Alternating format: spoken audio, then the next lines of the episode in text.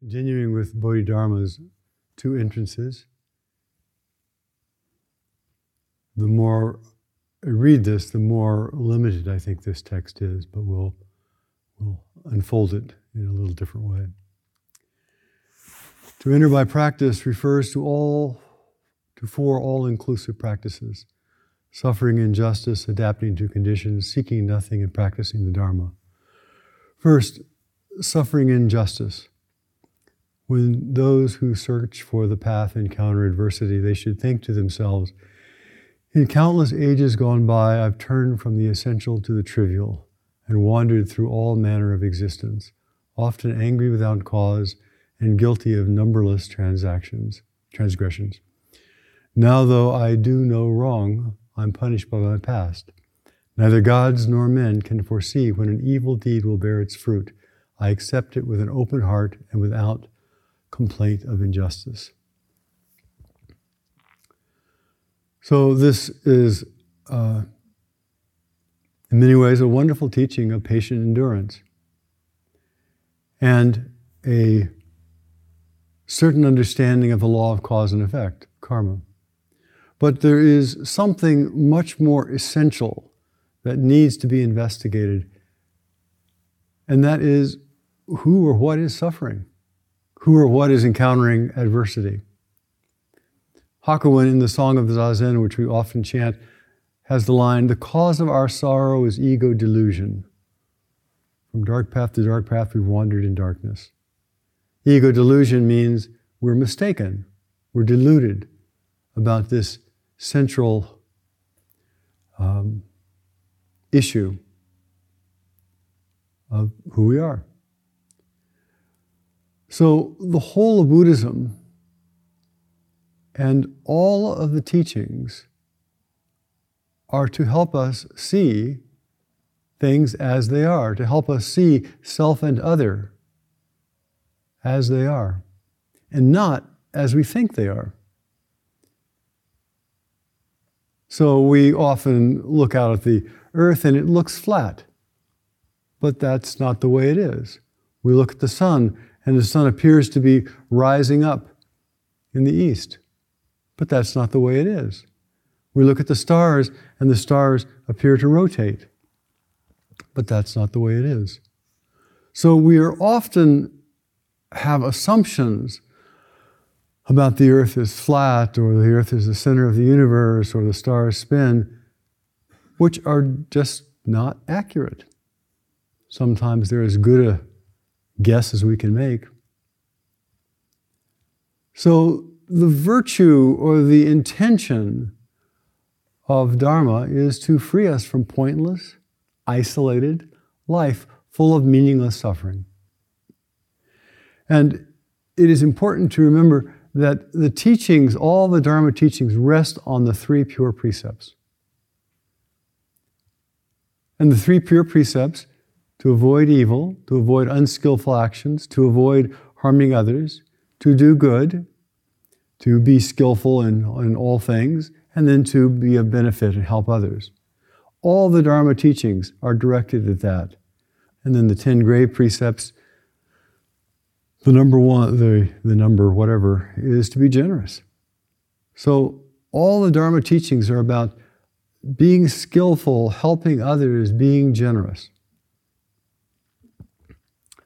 Um, and even if the teachings somehow don't seem to be in alignment with that, it's worth us investigating.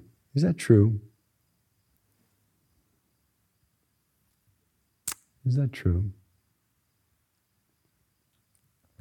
Now, as we explore these topics, the, the topic we're going to look at today, um, you might also ask well, if something is true for me, is it true for others too? And consider the implications of that. So, one of the teachings at the heart of the Zen school, at the heart of all of Buddhism, is anicca no self, no other, emptiness of self. And all the koans and basic Dharma teachings point to this truth, or else point to how this truth of no self functions with compassion. So let's explore that uh, some today. And to do our best to look fearlessly and directly at it. Now, above all, it requires curiosity to do this and looking closely at our at what is instead of our assumptions. Now, here is the, the, the, the kind of mindfulness, the kind of attention that is needed, as an example. Right now, if you close your eyes and you ask yourself, What do you see? Well, some people say, I don't see anything. That's not true. It's just not true. And so we say, look closer, look more closely. And then they might say, well, I see darkness, I see black. Well, look closer, look closer. And then if they look more closely, they might say, well, I see the, the, the mottled light coming through my eyelids, the kind of the red color. Look closer, look closer. And if they look more closely, they might actually see the, the pixelated snow of it's kind of uh, at the, it's below that. Many people talk about it being like static. It was on the old televisions or very small, minute, pixelated points. And we say, look closer. And we see black and white, little pixelated black and white, blinking on and off and going nowhere, changing. And we say, look closer. And there are things you can see as we look more and more closely, things open up with the intensity and the directness of our gaze.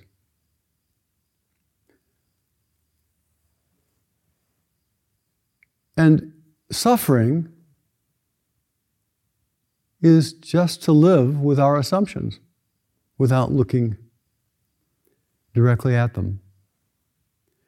So now let's go back to what we were doing this morning and have that same kind of attitude of looking carefully. So I'd ask, and I suggest you do right now, become aware of the sense of I am sitting here. I am. I am breathing. And I hope that if anyone talks you, tries to talk you out of that, they would not succeed. Or else they would confuse you so much that you didn't know which end was up we all have the direct experience of sitting right here, of being breathed, of breathing. So be aware, turn your attention to that sense of I am.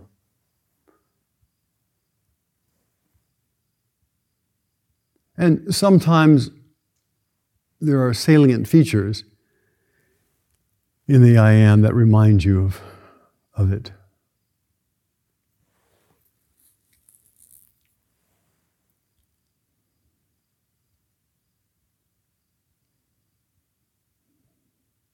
Now, if you have some sense of the I am, that kind of almost primordial essence of being human, let's examine it.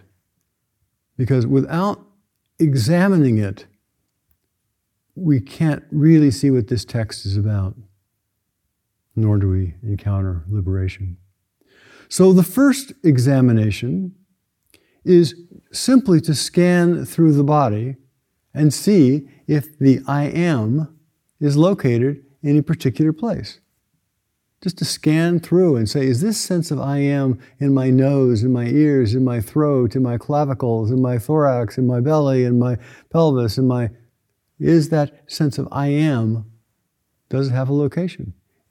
As we scan through, so do it right now. Scan through the body and see, I am, that sense of isness.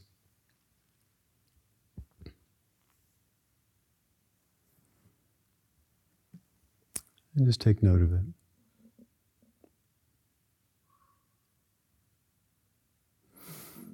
Now, let's look at this a little more carefully. Again, it is predicated on acknowledging the sense of I am. I am sitting here. And so now let's carefully look at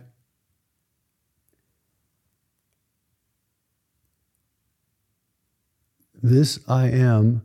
And if you lost a finger, would your sense of I am, that core sense of I am, be affected?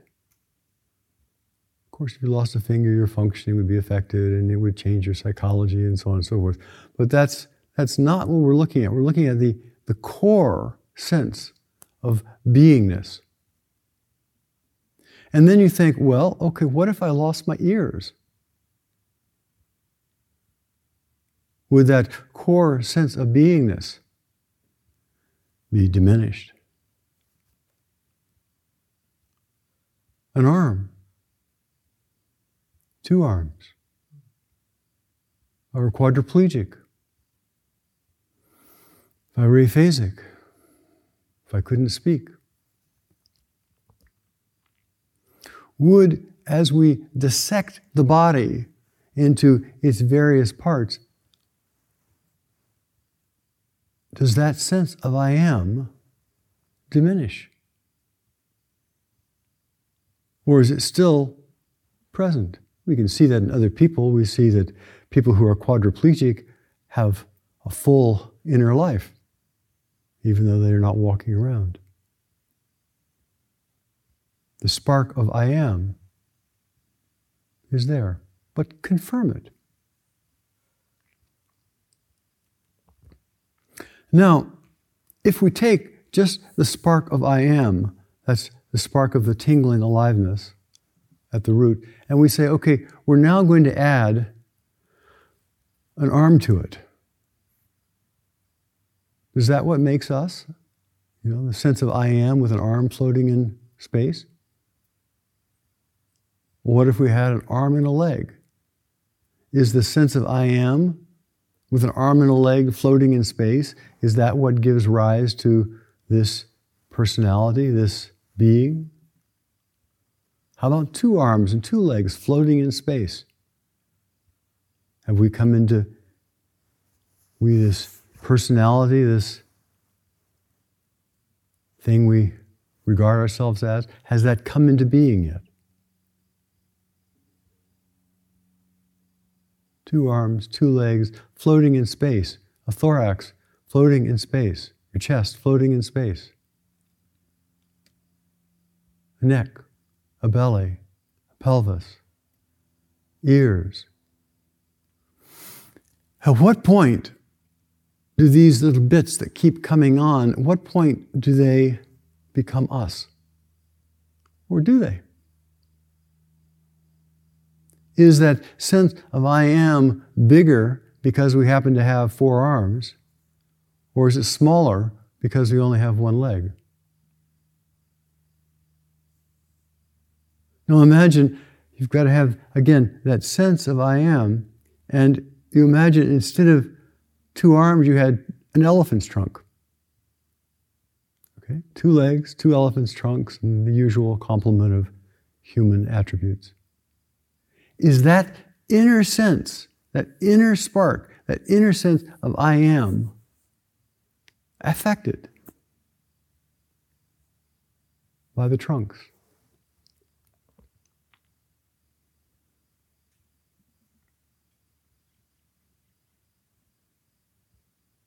Imagine that you are a different gender.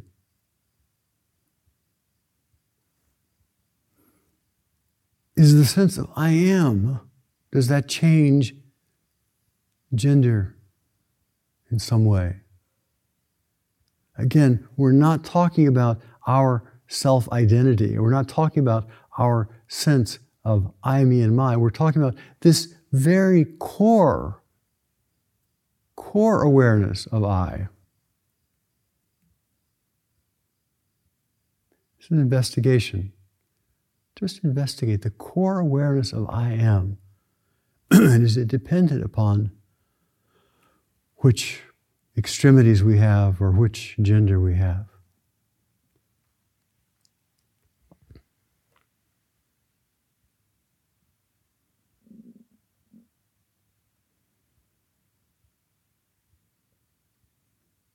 the I am, which is clearly sitting in this room. Does it change if we fantasize about being someplace else? Just notice.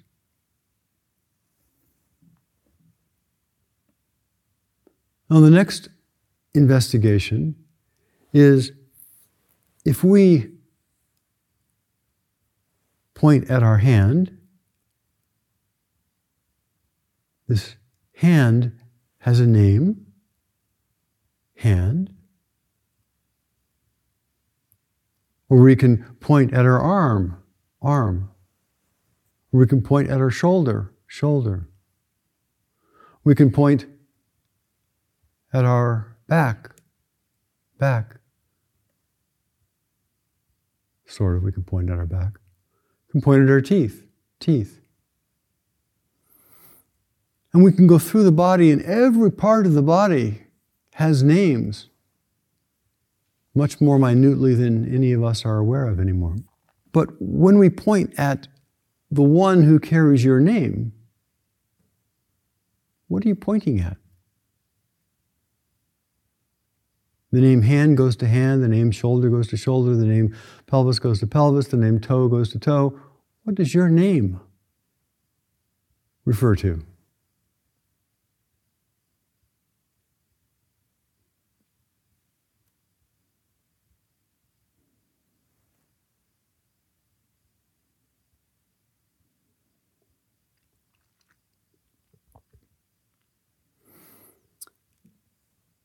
These this particular examination has been done in the you know dharmic circles for millennia. The questions of King Milinda. He asked the, the sage Nagasena. The sage, the sage Nagasena asked King Milinda, "How did you get here?" And King Milinda says, "I came by a cart." And Nagasena says, "Well, let's take off the wheels. Let's take off the the uh, axle. Let's take the bed of the cart off. Let's take the sides. Let's take the tongue. At what point is there a cart? What point is there no cart? Same is true with us. We say, well, let's take it all apart. Let's do an exploded diagram of a car. So we see all the different parts and they're all laid out. Is there a car there? So we can do the same thing with us. We can just take our parts and say, oh, there's all these parts. Well, are the parts who I am? Again, if we're pointing at the one who carries our name, what are we pointing at? Investigate. Here's another investigation.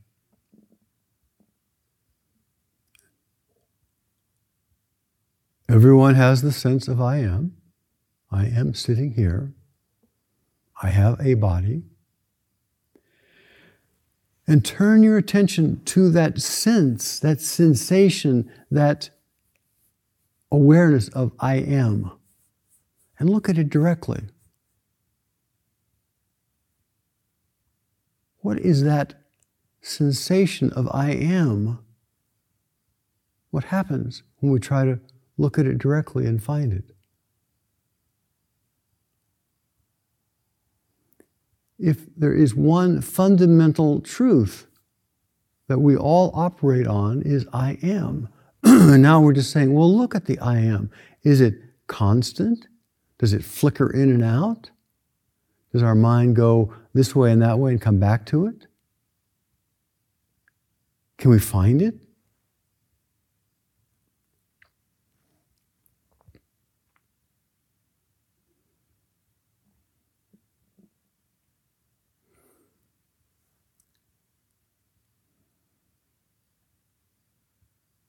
Examine. I am. These are my clothes. To whom do they belong? Who is the possessor? Someone tries, mentioned earlier, to take them away. We would hold on. We would say, These are my clothes. My arm, my ears, my hair. What? What is the I am that is holding on? What is the I am? Turn the attention right to there. Don't pretend there's nothing there. It's not, it's not concurrent with reality, or it's not aligned with reality.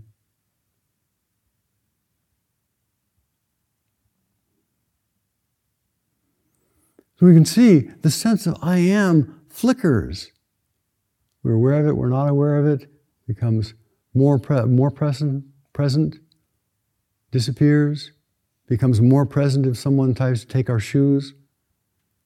It disappears when we are comfortable, becomes more present when someone might cough on us and give us COVID. Disappears when we're feeling healthy and comfortable. Look at your essence now. Look at this sense of I am. And would it change? Would it be different if you had a different name? If your name were Jehoshaphat, would the sense of I am be different? This is the label, the label Felicity or Thomas or, you know, Sin Qua Non or whatever. Does the label change the sense of I am?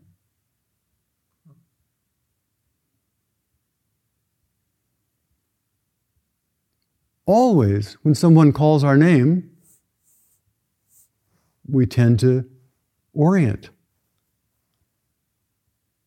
What is it that orients? We tend to not orient if someone calls some other name. But at the core is the name who we are. So we have uh, an altar here, and we call this figure uh, Buddha, Shakyamuni Buddha. But if we called it a tulip,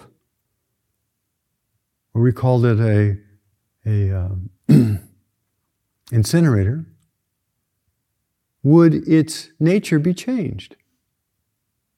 The name is not the essence. Classic things, you know, a rose, the name rose is, is a, a scriptor of particular form.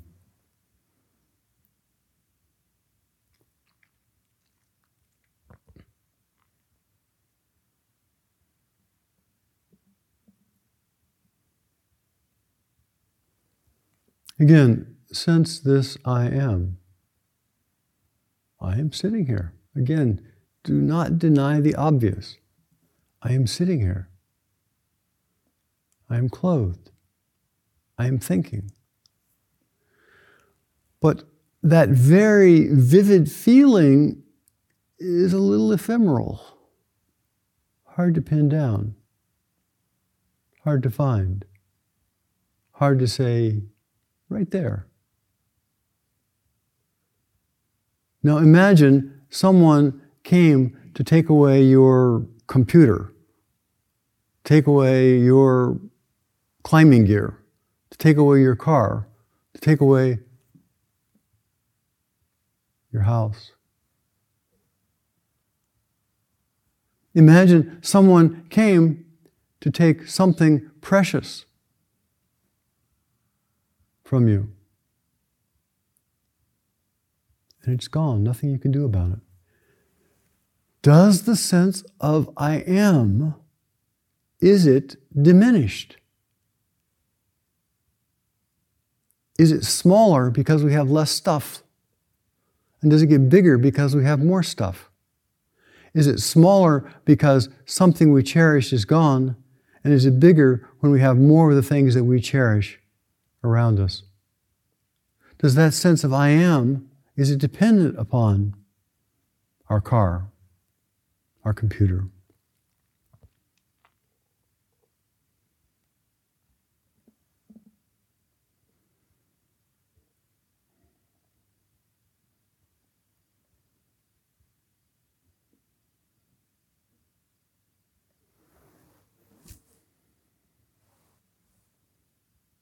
Now, again, come back to the sense of I am.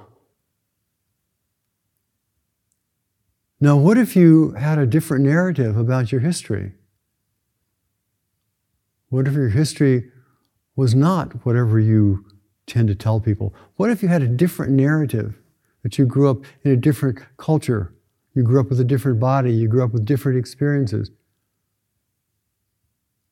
Of course, that would shape your presentation in the world. But this sense of I am, this sense, this inner sense of yes, I am me, yes, right at the core. If you had a different history, would you have a different sense of I am? Got to look closely because this is not about phenomena. This is about the inner sense of I am. Yes, I'm sitting right here. If you had a different history, would you still be able to say, Yes, I'm sitting right here? If you grew up on the moon, would you still be able to say, Yes, I'm sitting right here? If you had a different name, could you still say, Yes, I'm sitting right here? If you had different levels of possessions, you had more stuff or less stuff, could you still say, Yes, I'm sitting right here? that yes, that affirmation of isness is not dependent upon this, these phenomena. Look and see. This is not philosophy. This is about directly looking at the sense of I am.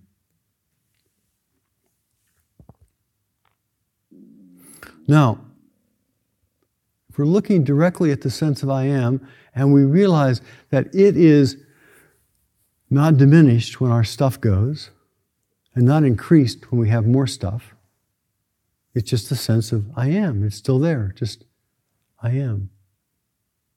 Well, is it damaged if someone insults us? Is it damaged if someone ignores us? Is it weakened if we label a set of symptoms tired?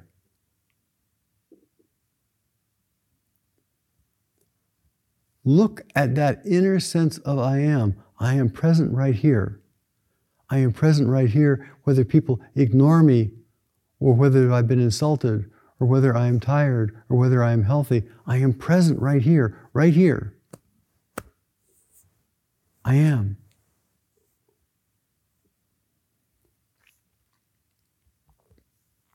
Now, I am is a label,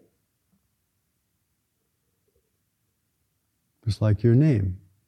I am is a label. What is that label I am applied to?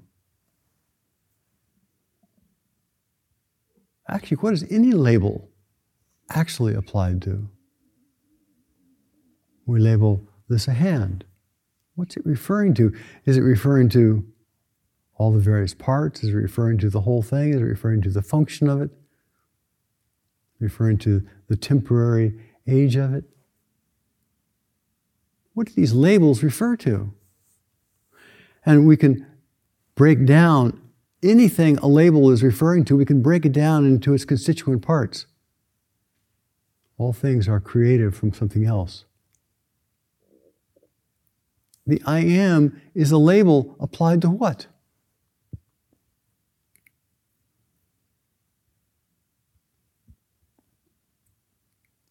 What if we said, I am not?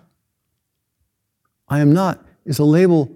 Does that change the sensation of isness at the core of our being? Does it matter what language we have around it? The core of our being, right here, right now, is not dependent upon language. Look and see, check and see if this is the case.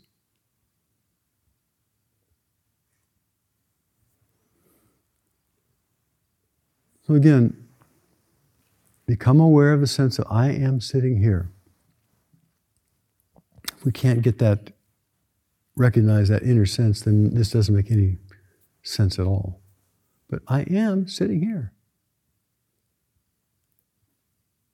I am present. Well, now let's look at what that I am owns.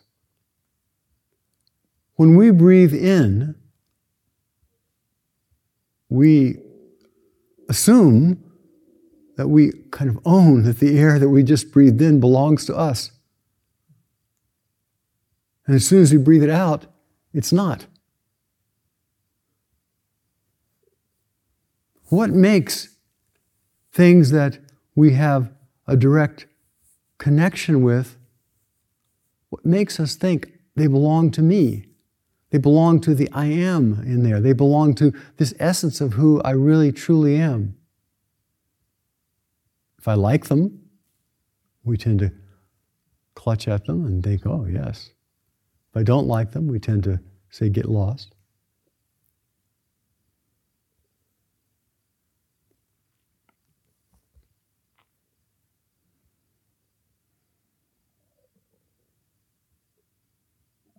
Who do these clothes belong to? We all can assert that we are clothed, but who do they belong to? Where is the I am that they belong to? Is the I am look better with certain kind of clothing and look worse with another kind of clothing?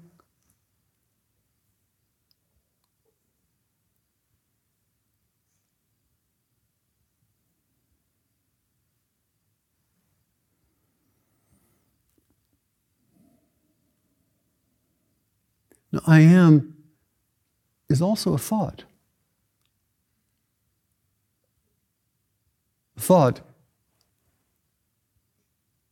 Without a thought, if you're not thinking, if you're not labeling,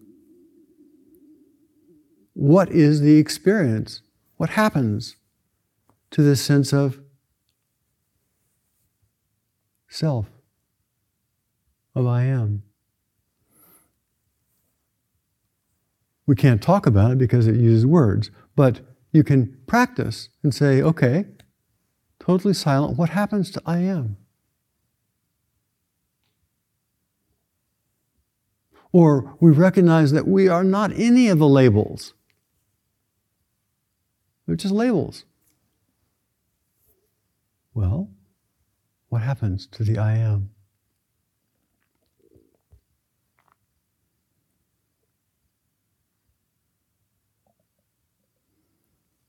We look carefully underneath thought is sort of a, a natural glow of isness.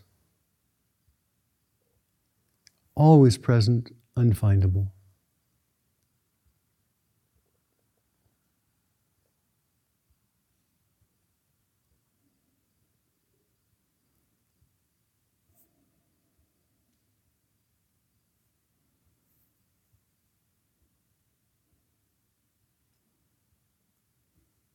So we say anicca, no self, but we have this vivid, direct experience. But if we look carefully at it, we see this vivid, direct experience is not, does not require all the bits that we normally think it does.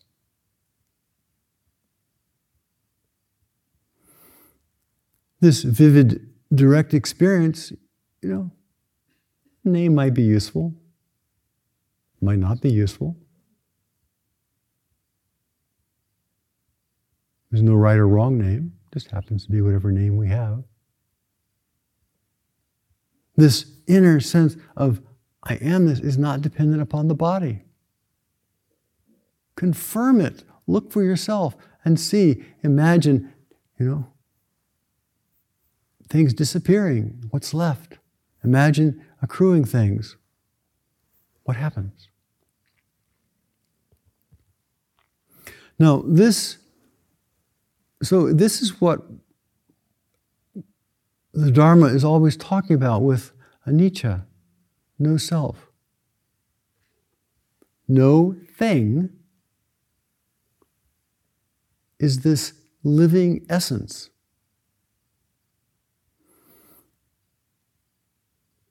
No thing, and yet there's the living essence. Be curious about living too. The test of whether we understand this or not is what happens, how do we act? We can easily kind of make a intellectual understanding and write a little book about it, write a pamphlet on, you know, the truth of no self and, you know. But the test of whether it is our direct experience is, well, how generous are we? Because we can give lots of things away, be untouched at our core. So, generosity is not a matter of becoming diminished.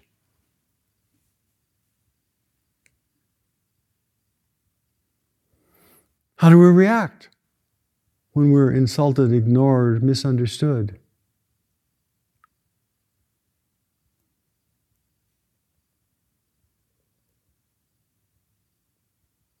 all those temporary conditions that inevitably, indubitably come to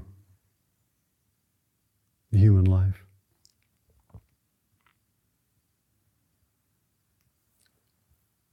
What is it that's misunderstood? What is it that's hurt? We look and we see this core of who we are is undisturbed, un-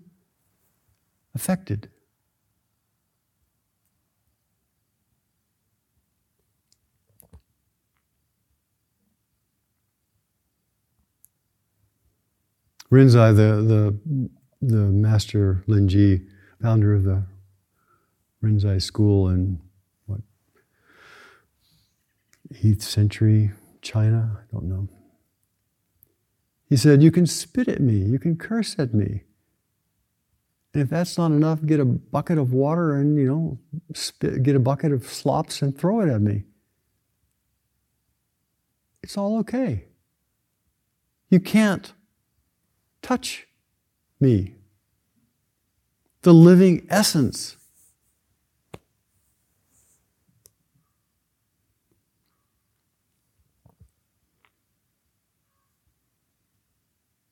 When we have this living essence becomes glommed on to something, and we think, oh, you know, that is the living essence of me, my dog. That is the living essence of me, my reputation. That is the living essence of me, the eight worldly winds pleasure and pain, loss and gain, so on and so. When we become glommed onto and we begin to misconstrue this essential isness, this essential life, and we misconstrue it and think that it really is dependent upon our pants, our views, our opinions and then somebody comes along and says something opposite or dismisses our opinion or says that our shoes are ugly or whatever. When we have glommed onto and identified with that and lost track of our essential nature, then there's all kinds of perturbations, all kinds of reactivity, all kinds of, of, of gnashing and chomping and fighting. Because we've gotten enmeshed, confused.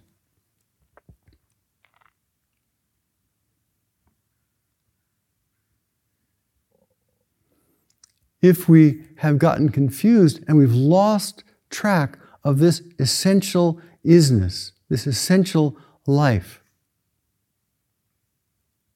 And the way we're looking, I'm looking at it right now, as we're talking about, it, as though it's some some thing inside, which is not true, but nonetheless, there's this essential, essential isness, essential life, essential quivering aliveness that is at the core of each person. If we have lost track of that, and we have turned ourselves away from it, and we are no longer in touch with what is always present, and then we begin glomming onto all the things that people glom onto, in our life, we're constantly subject to being broken and hurt and misunderstood because we have misunderstood who we are.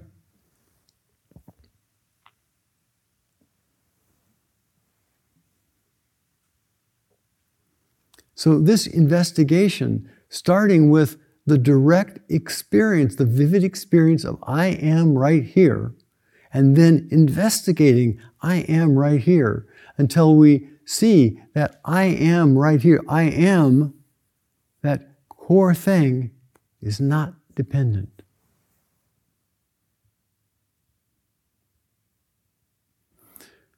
So Bodhidharma says, don't requite anger suffer injustice. But if things, adverse things come to us, and we realize the, our true nature, then we have a very different reaction to them. So, always asking, what is true? Who is the one who is aware? Is it true that I was da da da da da? Is it true that that's who I am? Is it true that this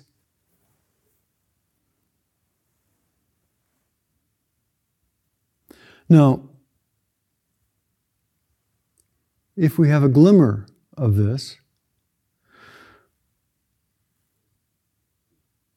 we also have to ask well, is this apply? Is this the way things are with other people too?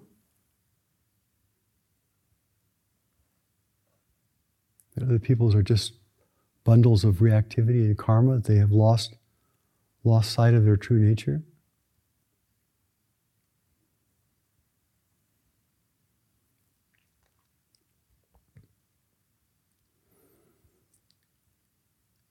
One of the signs of losing track of this true nature is all our bumbling, fighting, unskillfulness, and all of other people's bumbling, fighting, unskillfulness. Because we have glommed on to the wrong, we've glommed on to things and we have identified with them and we think, oh, that's me. And then we define and defend and protect. And we've lost track of that which is whole and complete, lacking nothing, right at the core. And if we are not so invested in the, the stuff that we pad the sense of I am with, we have the ability to respond much more creatively, much more dynamically with the world. And how? Well, you know best. You know what you need to do. Let's look at this a little bit more. So, Bodhidharma, again, this text. When those who search for the path encounter adversity, they should think to themselves, in countless ages gone by, I've turned from the essential to the trivial and wandered through all manner of ignorance, all manner of existence, often angry without cause and guilty of numberless transactions. Now, though I do no wrong, I'm punished by my past Neither gods nor men can foresee when an evil deed will bear its fruit. I accept it with an open heart and without a complaint of injustice.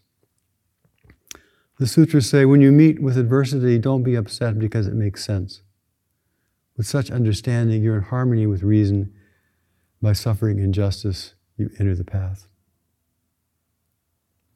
on the surface, this is just the ordinary view, the ordinary confused view of karma.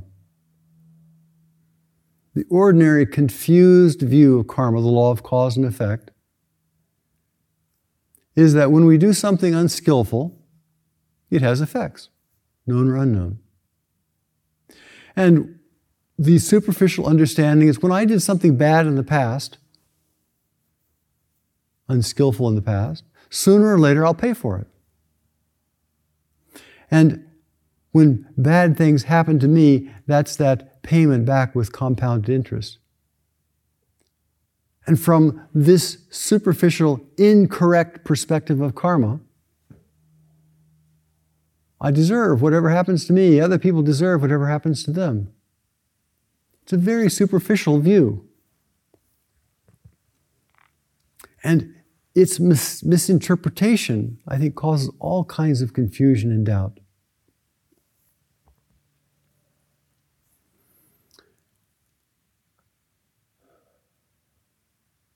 So, without going too far into it, let's just look at adversity, difficulties, obstacles, challenges. And there are lots of them in the world, lots of them in our lives. But let's look at them through the lens of karma, cause and effect. And let's look at them a little more carefully. Now, without this particular analysis I'm going to go through, just being with patient endurance and acceptance will stop wars. And that acceptance is the foundation of love and kindness. And that acceptance doesn't mean we agree with things. We don't even agree with our own views because they're going to change all the time. But again, that's a, a kind of superficial view of adversity. If we want to construct a tunnel,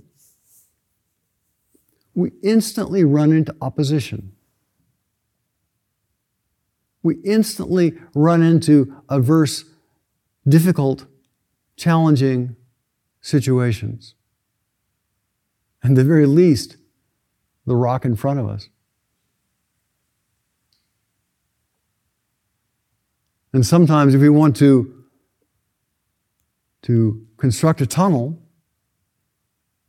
for our benefit or for the benefit of others, we, we, we have these obstacles. And actually, often what seems like the apparent obstacle on the surface is not the real obstacle. The real obstacle is usually deeper in our hearts. So we have, in overcoming in meeting the obstacle of the rock in front of us, in meeting that obstacle, that's exactly how the tunnel is created.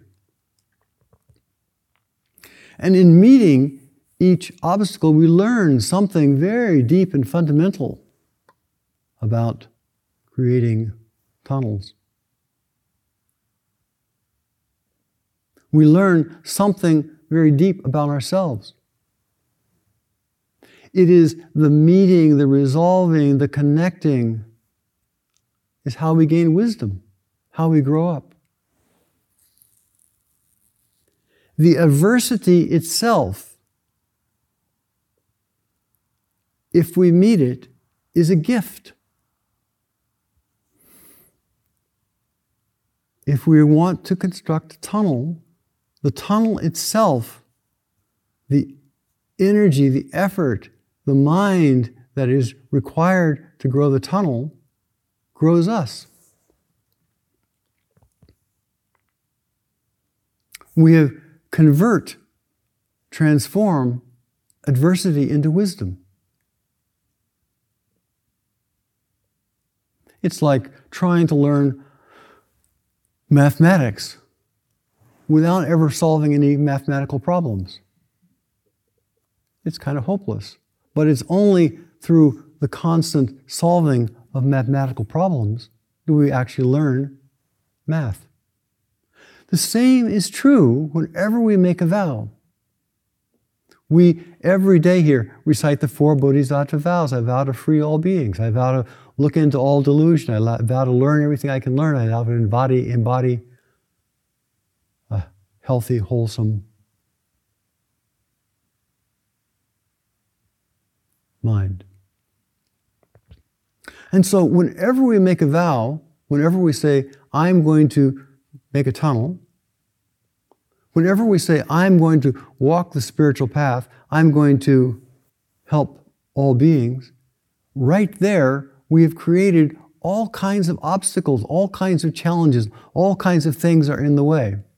And the meeting of those, the meeting of those challenges, the meeting of those obstacles, coming right up close to them and working with them,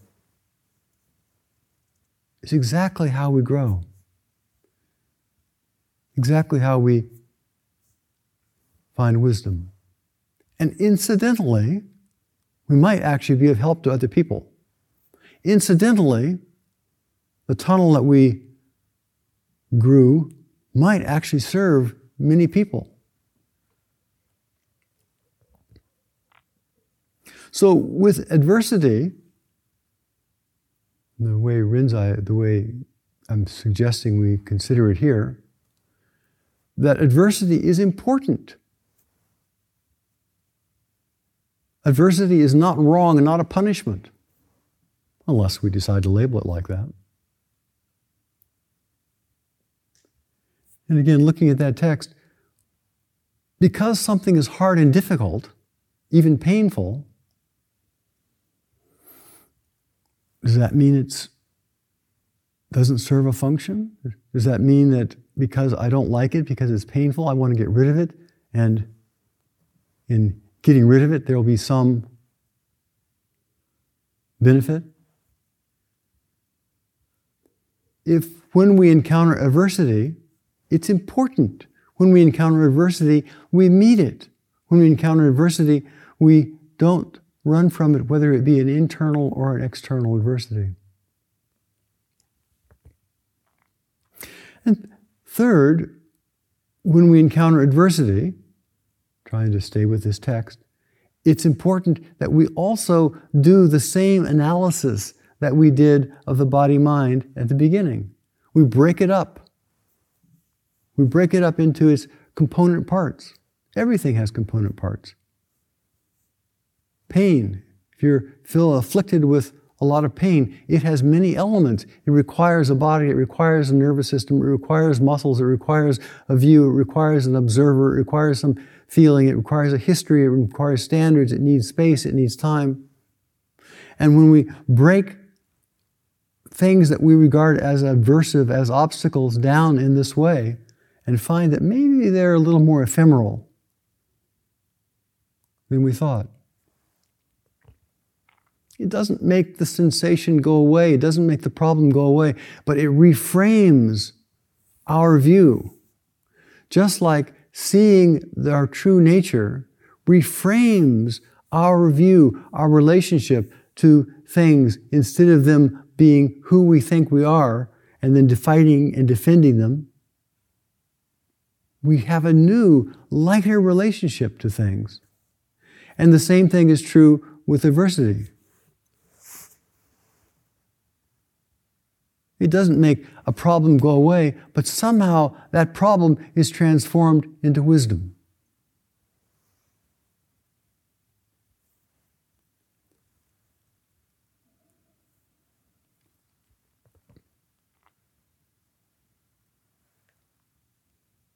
And when we have made a vow, are meeting the obstacles, and there are often endless obstacles, and our job is to convert them into wisdom by seeing their truth, seeing the reality that's at the core of them. Then, what this text says, the sutras say, when you meet with adversity, don't be upset because it makes sense. With such understanding, you're in harmony with reason and enter the path. So, every text, especially a text like this, can be opened up and looked at and made personal. And don't just take it as a superficial, the first reading. Just like with our lives, don't take our lives as superficial. Don't take the first reading that we have been indoctrinated by through our culture and, and information operating system as who we are. Look directly at this living essence. So close. So close, we can't see it. So profound, we don't recognize it. So vast, we can't find an end to it.